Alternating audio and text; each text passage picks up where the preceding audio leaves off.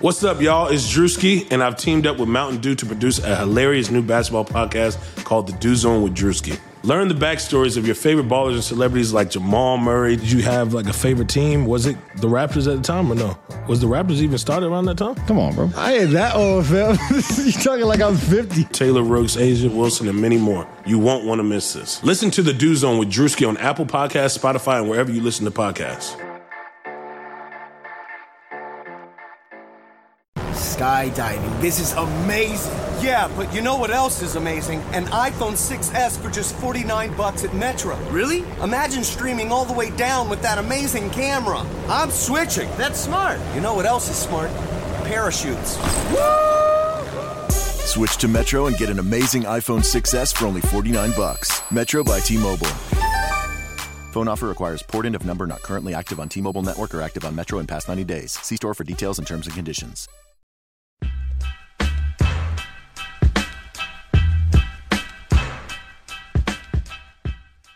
How's it going, everyone? Welcome to another episode of the Hardwood Knocks. This is Adam Frommel here with only Andy Bailey today. Dan is on vacation. We are soldiering on in his absence.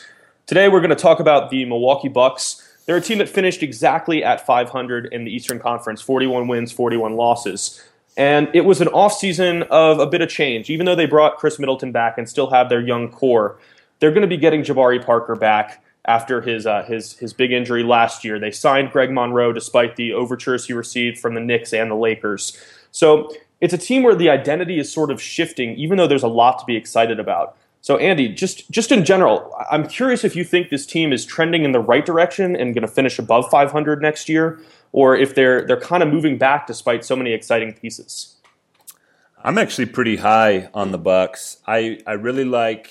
Uh Grocery Outlet Bargain Market is your home for huge savings on name brand products. This week, get an amazing deal on Reuben's corned beef brisket, just two ninety-nine a pound. That's a savings of up to two dollars per pound versus traditional grocery stores. Also, start your morning off right with Versanto Cafe single-serve brew cups. eighty-count packages of assorted varieties are just fourteen ninety-nine. That's a wow savings of up to fifty percent. Offers good through March twelfth. Grocery Outlet Bargain Market. A lot of their young pieces, like you mentioned, Jabari Parker. I still like Giannis Antetokounmpo a lot.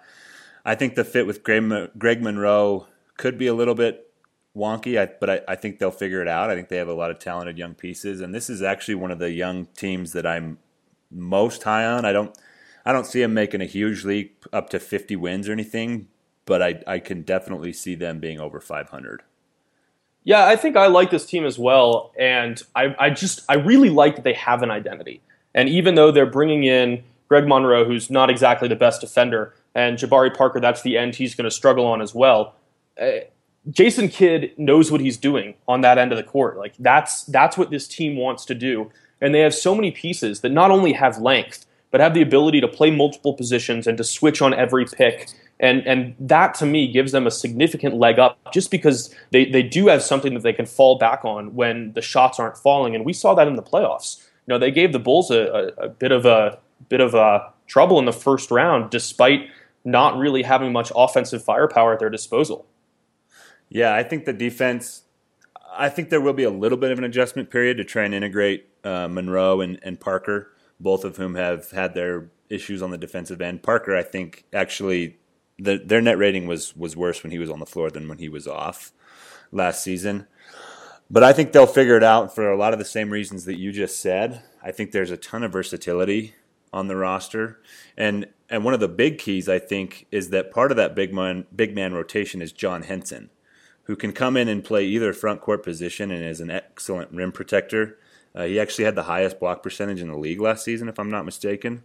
Um, and... He can spell either one of those guys, and they can play different styles with him. You know, if they keep Monroe in, they can kind of play an inside game. If they keep Parker in, they can play a four-out, one-in around Henson. Um, I, like you said, I'm just kind of reiterating it. There, the versatility there is is pretty exciting to me. Does the offense concern you, though? I mean, just the fact that they don't have any really established scores. I mean, you would probably say their number one option on most nights is going to be Chris Middleton, who's only going to be in his, his second season as as that lead guy. Uh, I love Chris Middleton. I think he's really talented. Uh, he he brings exactly what they need to the table uh, in terms of his outside shooting and his ability to to work off the catch. Uh, is it enough?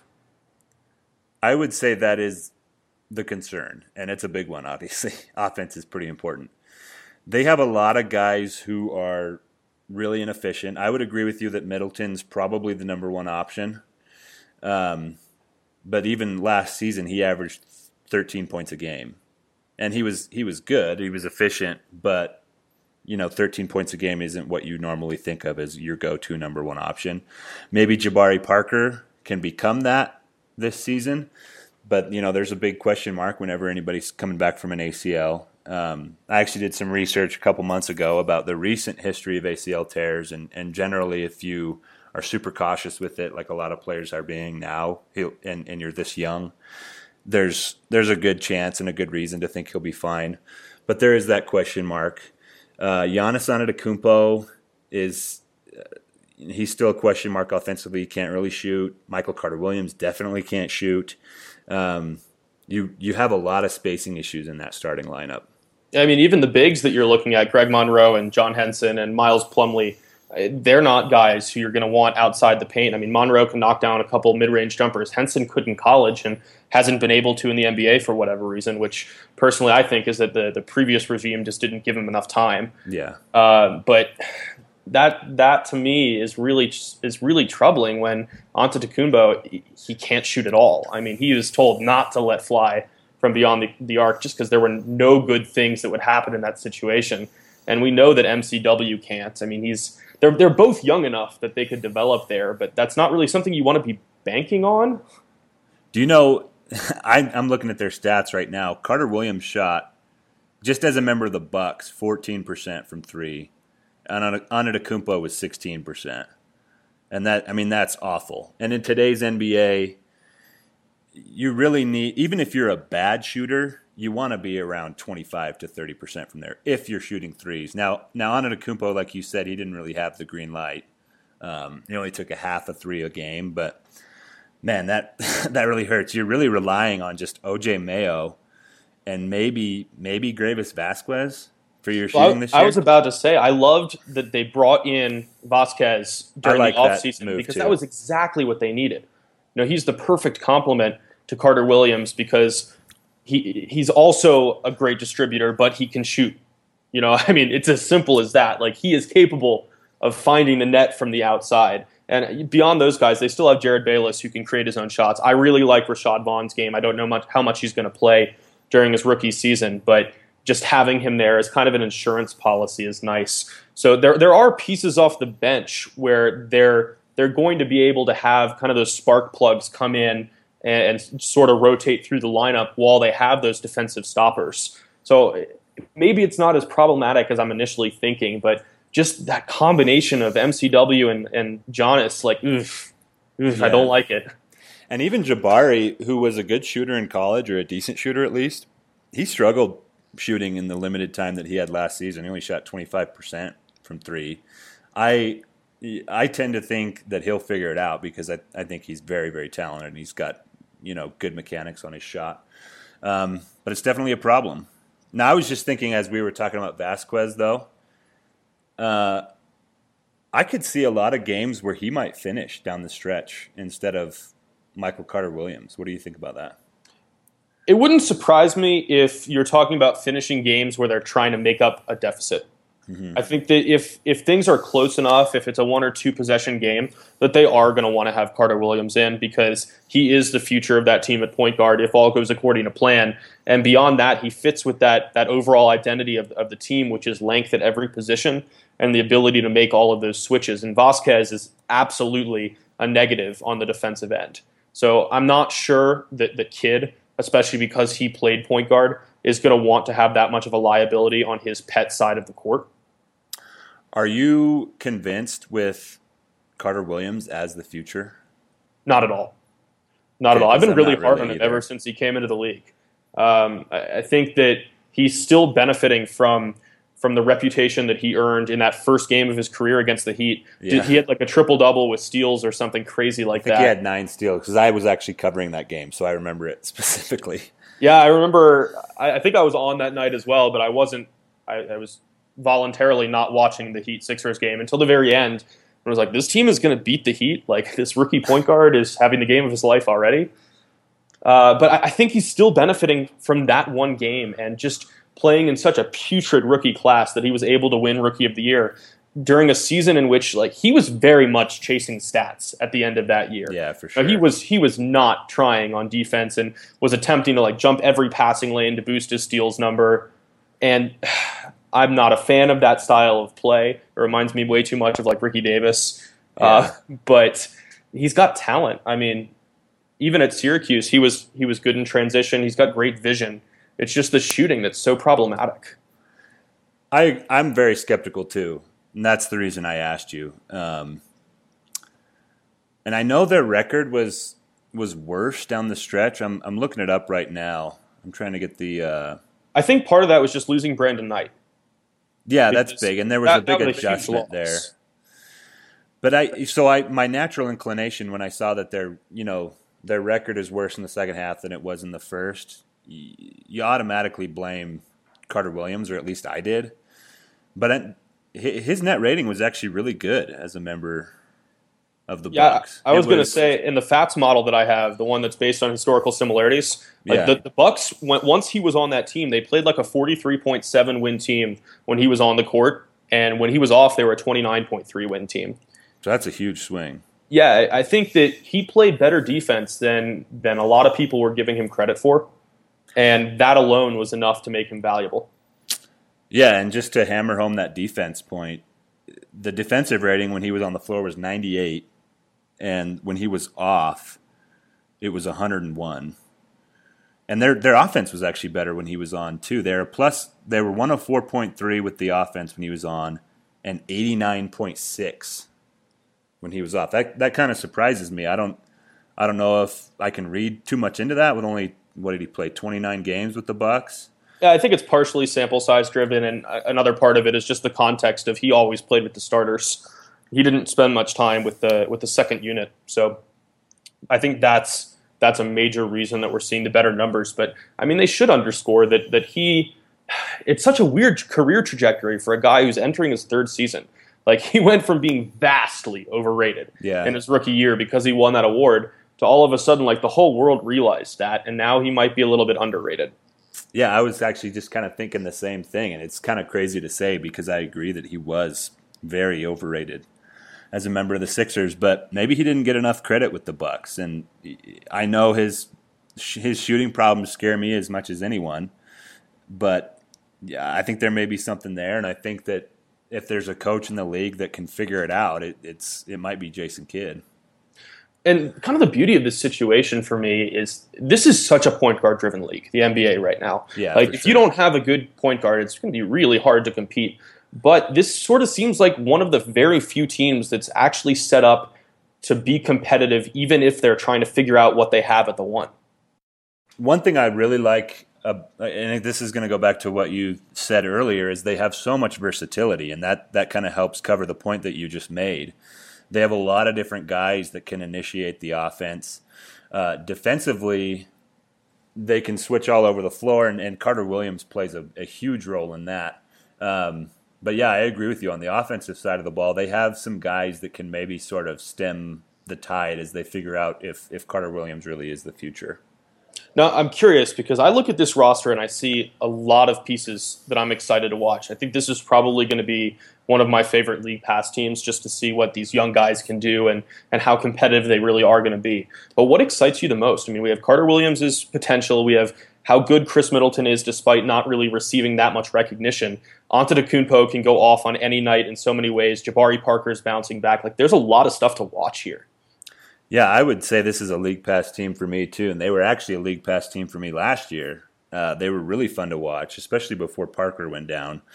And he is probably the thing that I'm most excited about. I was really high on him coming out of college. I understand the criticisms over his defense. Um, I understand that he didn't necessarily make them better in the few games that he played last season. But he's got a ton of talent. He is a perfect body for that sort of new combo forward that's that's becoming really popular in the N B A right now, tweener really isn't a bad thing anymore. It just means you can play more than one position, and I like that about Parker. I, I like... Uh, we've hammered this a few times, but I like that they have three or four different guys who can play three or four different positions. Like when they're all on the floor together, Middleton, Antetokounmpo, and Parker are all essentially playing the same position, which is cool to me. I, I love that we're trending towards this positionless basketball. So I, I think all of those things are I'm excited about, but specifically, I would I would have to go with Parker. Yeah, I don't blame you. I think I think for me though, it's it's just Giannis because he's making such noticeable strides each year, and really within each year, um, we're we're seeing him develop into a more confident offensive player, even though he doesn't have much of a shot at all. Uh, who, who realizes that attacking the rim is going to be his bread and butter for a long time. He's extremely confident on the defensive end. I, I can't help but remember. I think it was during his rookie season when they were playing the Knicks, and Melo was just torching the league at the time. And he he shut him down. You know, he was in his he was in his jersey all night, and it was only when he was off the court or guarding someone else that Anthony was scoring a lot. And after the game, he was like, "Yeah, I mean, it's it's Carmelo Anthony, but it's any other person. Like, I, I'm just going to go out and guard." And like, as easy it is to, as as it is to say that, it's harder to do it. And he actually seemed to. So I love the development we're seeing from him, and just the the idea that any game could be the one that leads him to make that proverbial leap. I like Antetokounmpo a lot too. I I already mentioned this. I am a little bit worried about the offensive skill set. He's still raw there, but obviously he's really young, so he has time to figure that end out. Do you remember, uh, I think it was last summer when Jason Kidd was talking about playing him at point? Mm-hmm. Yeah, they experimented with it during preseason, and I, I think for yeah. a couple of regular season games. I, I didn't know how much he was on the ball in the season. I, I do remember the preseason experiments. Man, if they figure that out, and and they, to some extent, they kind of already do. Chris Middleton plays on the ball a lot. Uh, Carter-Williams is six seven, so he's kind of a wing playing on the ball. If they get to a point where they have three or four guys on the floor at all time who can at all times who can create for each other, it, it's going to make for some really fun offense. I unabashedly love the idea. It might not work on, it might not actually work against a good team, but just the fact that they're willing to experiment and let him practice like that, what's the negative? Yeah, I you know, agree. I mean, at the very least, he's never going to play the point, and he's going to develop more ball skills. Agreed. That's hardly a negative. So by all means, I hope they continue doing that. I love just in general that, you know, the traditional The traditional positional designations are kind of going out the window. As someone who played basketball growing up and on into my twenties, I was always one of the biggest guys on the team, and so I was automatically, just because I didn't have the most creative coaches, I was automatically just put in the post because you're the tall guy and that's what you do. I love that that's not really a part of the game anymore. The, the league, every player is expanding their skill set. So now yeah, seven I, footers got to be able to dribble. They got to be able to pass. They got to be able to shoot. And it just makes the game in general so much more fun to watch. I didn't play nearly as seriously as you did, but I remember like during my, my college intramural days, like I was the tallest, I was one of the tallest players on our team, and I'm six foot, which should probably tell you how, how good our team was. Uh, but I, I mean, I played center on defense and, and brought the ball up the court on the other on some possessions. So I yeah, love it. Which we, I mean, that's the kind of stuff we could be seeing in a few years. Which is great. It's awesome. Why not? Like I, mean, I wouldn't be. We can just go back. I was going to think of. I was thinking of Anthony Davis as somebody who can do that, but Giannis could be in that same mold. He's really sure. not that much shorter than Davis, and what sure. maybe an inch. Yeah. Um, he can get the rebound, go coast to coast, and and create for others or take it himself. It's it's going to make for a really fun fun time to be an N B A fan. Yeah, I mean the notion of positions are just entirely antiquated. They mm-hmm. do, we don't need to have them. It's it's a convenient way of making it easier to understand for casual N B A fans. Agreed. Because they're they're not going to want to worry about nine different positions or a dozen different positions or identifying players by role. It's easiest just to to take them and stack them up and see who's the tallest. Yeah, and then you, based on whatever position they're assigned, that's what they're supposed to be able to do. So, and and I'm even guilty of this when it comes to point guards. I still see point guard as the guy who's supposed to set everybody else up, which isn't always the case and doesn't always have to be the case. Um, just everything that has to do with positions. And, and the Warriors were the ones who proved this in the finals last season when they just threw uh, four or five guys who were between six seven and six eight on the floor. Just put exactly. your five best players on the floor and and play. And it was it was awesome to see them do that.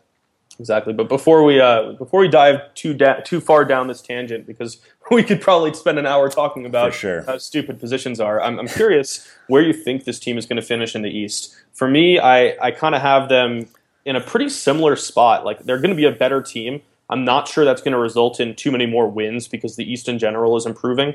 So, like in my in, in my initial look, I have them winning like forty-two or forty-three games, being substantially better, but still finishing with probably that sixth seed.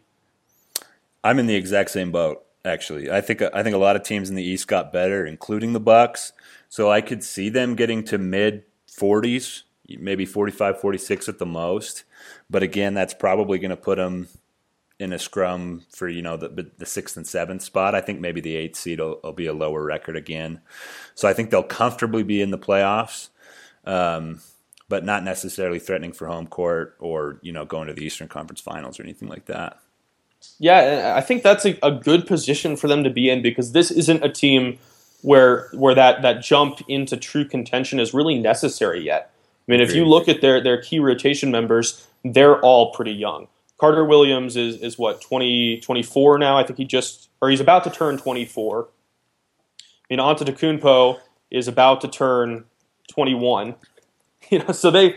that they have so many guys with plenty of years left before they're even close to hitting their prime. I mean, we say Bruno Caboclo with the Toronto Raptors was like two years away from two years away yeah. last year. That was the, the famous Fran Fraschilla quote. But if you think about it, like a lot of the players on the Bucks roster kind of fit into that mold as well, and they're already well ahead of where they should be in this rebuild. For sure. And if they can manage to keep everybody together, eventually they're going to have to pay some of these guys. But if you have them all growing on sort of the same developmental curve for two or three years, they can get a little bit of chemistry, a little bit of continuity. I'm not I'm not going to compare them directly to the Oklahoma City Thunder when they had Durant, Harden, and Westbrook all growing up at the same time. Um, but it's a, it's a similar trajectory, just on maybe a little bit lower scale. Mm-hmm. A lot of talented young players who can develop together and, and could become a pretty cool, cohesive team. No, I totally agree. Um, and I guess our, kind of our last preview question for them uh, is how high can they rise? Let's say everything breaks right. M C W and Antetokounmpo figure out how to shoot decently. Not great, but decently. Jabari Parker is healthy. If everything goes right, how good can this team be? We're talking about this season or, or this like season. A future yeah, outlook? Yeah, this, this season. This season, I think in the Eastern Conference, if everything went perfectly... Uh, I'm going to say just below fifty. I don't want to give them fifty, but if everything went perfectly, they're in the East. They can beat a lot of these middling Eastern Conference teams. I could see them getting to maybe forty-seven, forty-eight. Yeah, I think if everything breaks right for me, the the only teams in the East that I would have definitively ahead of them would be the Bulls, Cavs, and Hawks, and not in that order. I could see that, yeah. But that said, I don't think that's that's likely. Yeah, I don't think it's likely either. If I had to, if I had to make an actual prediction, I'd probably put it back down to the mid forties, like I had earlier. Yeah, totally agreed. But now I'm smelling something, and that is bacon. Bacon. Where's the bacon? I smell bacon. Bacon. Bacon. Gotta be bacon. Only one thing smells like bacon. That's bacon. That's right. It's time for What Burns My Bacon, and today it is me that has some sizzling former pig, uh, and it's it's due to Derrick Rose. You know. Surprise, surprise, he's injured again. Uh, this time he he took an elbow during practice. I don't know if they've specified who actually elbowed him, probably because they don't want to put them in witness protection in Chicago. Um, but he has a, a fractured orbital bone. He's going to be out for a couple weeks. He'll probably play during the regular season. But come on, like, what did this guy do to deserve all of this rotten luck? It's just one thing after another. Like, this isn't even related to his legs. You can't you can't say... that this is like a direct byproduct of rushing back too fast or putting too much stress on these joints that are so problematic. It's just like terrible, horrible misfortune. Like, come on. Like, could this have happened to anybody else on the roster? Joakim Noah probably would have willingly sacrificed his orbital bone for Derrick Rose. So, like, I hate to be making jokes during this, but I'm like trying to kind of see the the light in this situation, because it's just so horribly depressing for a guy that's worked so hard to like salvage his career after an M V P and uh, after an M V P season, like have to have to go through something again. Like, at what point does he like send Christmas cards to his surgeon? Probably soon. He, he's he's had a lot of surgeries. I thought at first you were going to have a burning ba- like you were mad at him for breaking his face. But you're, you're, I kind of am, but I also recognize it's not his fault. And I like every time I hear that Weekend song, I can't feel my face. Like, I'm just thinking Derrick Rose. So you're more mad at Lady Luck. Yeah, Lady case. Luck sucks. I wonder if he's the supervillain from Unbreakable. You remember Mister Glass? I do. That's probably not a very nice thing to say. No, but. I mean, it's like we can look at other sports like Bob Sanders. Like, he's pro- Rose is probably jealous of Bob Sanders' durability. Yeah. yeah. It's pretty sad at this point. And I think um, Dan, our normal co-host, Dan Favale, I don't know if you, anybody saw this, but he made a meme the other day that was the scene from Captain Phillips where the, the Somali pirate says, "I'm the captain now," and he put Jimmy Butler's face on there and said, "I'm the point guard now." Great movie, by the way. Yeah, very, very good movie. Very good performance by Hanks, maybe his best. But that there that meme was hilarious. There's a lot of truth to it. And I'm, I'm. That's we can hash this out some other time. But I'm pretty excited to see if Butler can take on more of a playmaking role for the Bulls. Yeah, um, I wouldn't mind seeing it as well. I just Rose should be back for the regular season. So yeah, and let's let's, let's not get too far ahead of ourselves. Let's now. Uh, knock on wood that he doesn't hurt anything else after this injury. That'll wrap up this episode of the Hardwood Knocks. If you want to talk to Adam or, and I, or I or Dan or all three of us, we're all on Twitter. Adam is at Frommel zero nine, F R O M A L zero nine. Dan is at Dan Favale, F A V A L E. I'm at Andrew D. Bailey. And then all three of us are uh, at Hardwood Knocks. So you can you can send questions for any future podcast there. You can talk to us about things we've already talked about. Um We'll continue to do trivia and ask for questions there. Also, if you guys listen to the podcast on iTunes, any kind of a rating helps us there. Uh, so far, we've got nothing but five stars, so that's pretty cool. That's not um, a challenge. Yeah, good good call, Adam.